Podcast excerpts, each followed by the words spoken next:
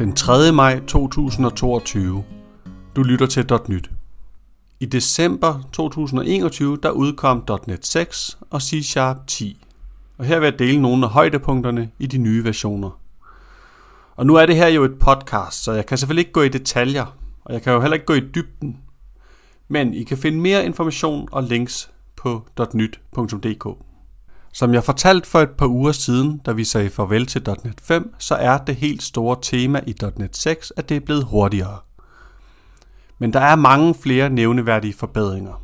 En af dem er FileStream, som er blevet forbedret markant, så den er op til 10 gange mere effektiv. Det er den klasse, man bruger til at arbejde med filer på disken.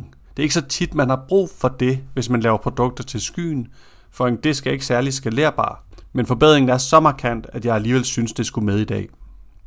Der er også en række forbedringer til System Text JSON. Det er et relativt nyt namespace, og det lægger så endelig den gode gamle Newtonsoft JSON i graven. Den har jo ellers været inkluderet som standard i .NET i mange år, men det er så ved at være slut nu. Der er en masse forbedringer til Link, og her mener jeg øh, Link med Q, LinkQ. Det er nogle små ting, men en, en sød ting er, at man kan give en range med, når man bruger take. Så slipper man for skip, når man laver paging. Så kan man nøjes med take og sende en range med. Det er fint nok, det er ikke særlig vigtigt. Skip og take er egentlig også meget pænt. En anden sød ting er, at man nu har date only og time only. Altså i supplement til den gode gamle date time.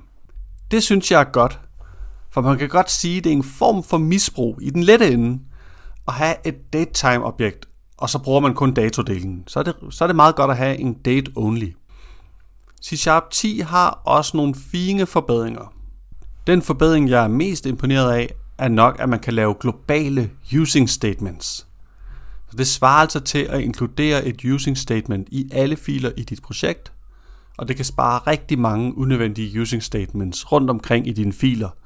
Og måske kan det også være med til at fremhæve de using statement, som faktisk er specielle for de enkelte klasser. Det er en god forbedring, og den er nem at bruge. Du skriver bare global using i stedet for using. Man kan sætte sine global using statements i en hvilken som helst fil, men Microsoft foreslår til sydenladende, at du placerer dem i din programfil. Der er andre små forbedringer i C Sharp 10, men ærligt talt er der ikke nogen af de øvrige ting, jeg nok vil bruge lige nu i hvert fald.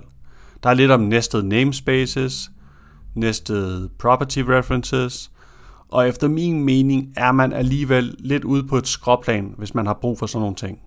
Der er også kommet en forbedring til record, og det er, at man nu kan deklarere den som en klasse. Og record er en god idé, men det er en smart feature fra C Sharp 9, øh, og det er der så kommet en forbedring til nu.